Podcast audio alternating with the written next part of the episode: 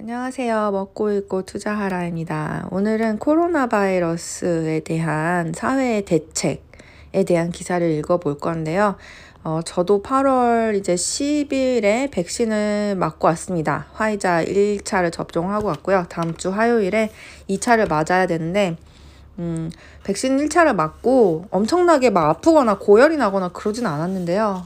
한 달 내내 입맛도 없고 의욕도 없고 되게 그 약간 미열이 있는 찝찝한 상태가 계속되어서 어, 좀 힘든 생활을 했습니다. 화이자는 보통 2차가 더 심하다고 하던데 저 2차 맞는 게 약간 지금 좀 두려워요.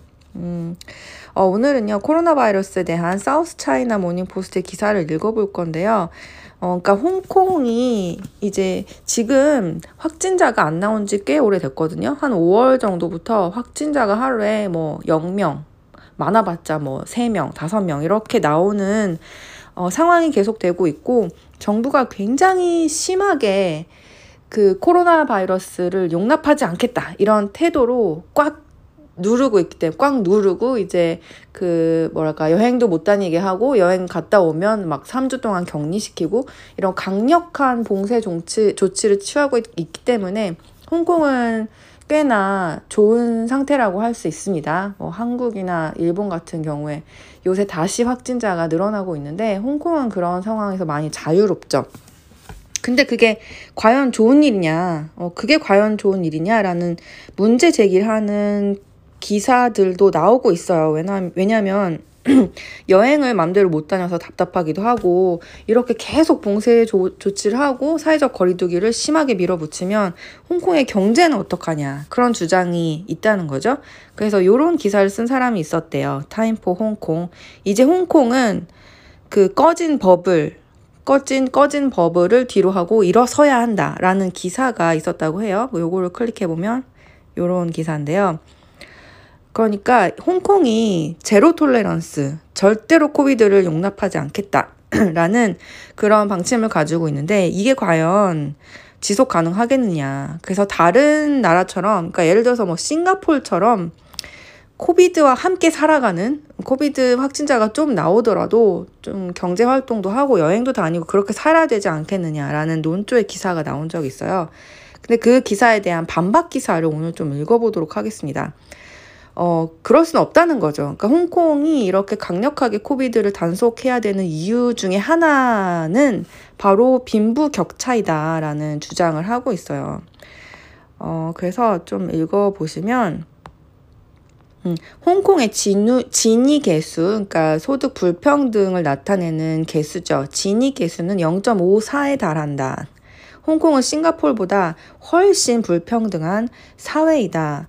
어, 그래서 아주 많은 대다수의 홍콩 사람들은 어, 국제 여행을 다닐 수도 없을 뿐더러 그렇게 엘리트들이 주장하는 바와는 아주 동떨어진 생활을 하고 있다라는 거죠. 그래서 이런 엘리트들이 좀 그 홍콩 사회의 진실을 알 필요가 있다라는 주장을 하고 있는 기사예요. 그래서 코비드에 걸렸을 때 죽음에 대한 위협이 이런 가난한 층들에게는 훨씬 크게 느껴질 수 있다. 어, 그리고 요 문단이 되게 인상이 깊었는데요. 그러니까 돈 많이 버는 사회 엘리트들은 좋았겠지. 판데믹이 있어서. 왜냐면 그들의 주식 포트폴리오는 떡상을 했을 테니까 좋지 않았을까? 그리고 어, 정부는 돈을 막 뿌려줬어. 그러니 얼마나 신나고 좋았겠어. 하지만, 하지만 이런 부유한 사람들이 이제 현실을 직시할 시간이다. 어, 다 니들 같은 게 아니다. 홍콩 사람들은 굉장히 많은 어려움을 겪고 있다 라는 어, 논조의 기사입니다. 전 이걸 되게 재밌게 읽었고요. 그래서 홍콩이 그 코비드19를 용납하지 않겠다라는 그런 방침으로 확진자를 막 0명으로 유지하려는 노력을 하고 있어서 어, 그러니까 희생한 점도 많았다는 거죠. 그러니까 홍콩의 그 홍콩의 노선은 호주나 뉴질랜드 같은 쪽의 방침과 비슷하다는 거죠. 어, 그래서 그러니까 유럽이나 미국 같은 경우에는 좀 걸릴 사람은 걸리더라도 경제를 다시 살리자와 같은 그런 그 방침을 따른 나라들이 많았기 때문에 어, 유럽이나 US가 경제 성장을 하는 거를 그냥 손가락 빨면서 바라보기만 해야 했다. 그리고 그 확진자가 많이 나오지 않기 때문에 백신 접종률도 굉장히 낮은 상태가 지속되고 있다. 그리고 음, 또, 또, 그, 뭐지? 면역? 어, 그니까 백신으로 인한 그 집단 면역이 형성되려면 아직 멀었고, 어, 그리고 여행을 못 다니게 돼서 화난 사람들도 아주 많이 있다라는 거죠. 그래서 음, 그러니까 홍콩이 이제 선택을 해야 된다는 거예요. 그러니까 지금처럼 계속 아주 강력한 단속을 하면서 코비드를 정말 잡아 잡아버릴 건지, 그러니까 확진자 수를 막 0명에 가깝도록 밀어붙일 건지, 아니면 좀 숨통을 틔워주고 여행도 다니게 해주고 어, 경제도 살리고 이렇게 해야 될 건지. 선택을 해야 된다. 하지만 이 기사의 논조는 이제 그런 거죠. 빈부 격차가 심한 사회이기 때문에 가난한 사람들 사이에서 이제 코비드가 확 퍼지면 어, 죽음의 공포는 훨씬 더 심할 수 있고 엘리트들이 체험하는 코비드와 어, 저소득층이 체험하는 코비드는 아주 다를 수 있다라는 내용이었습니다. 네, 그래서 어, 오늘 투자와는 별로 관련 없는 내용이었지만 홍콩의 사회에 대해서 다루고 있는 기사라서 흥미가 있어서 다뤄봤습니다. 어, 제가 기사를 읽다 보니까 제가 아직도 컨디션이 별로인 것 같아요. 목소리가 잘 안 나오네요.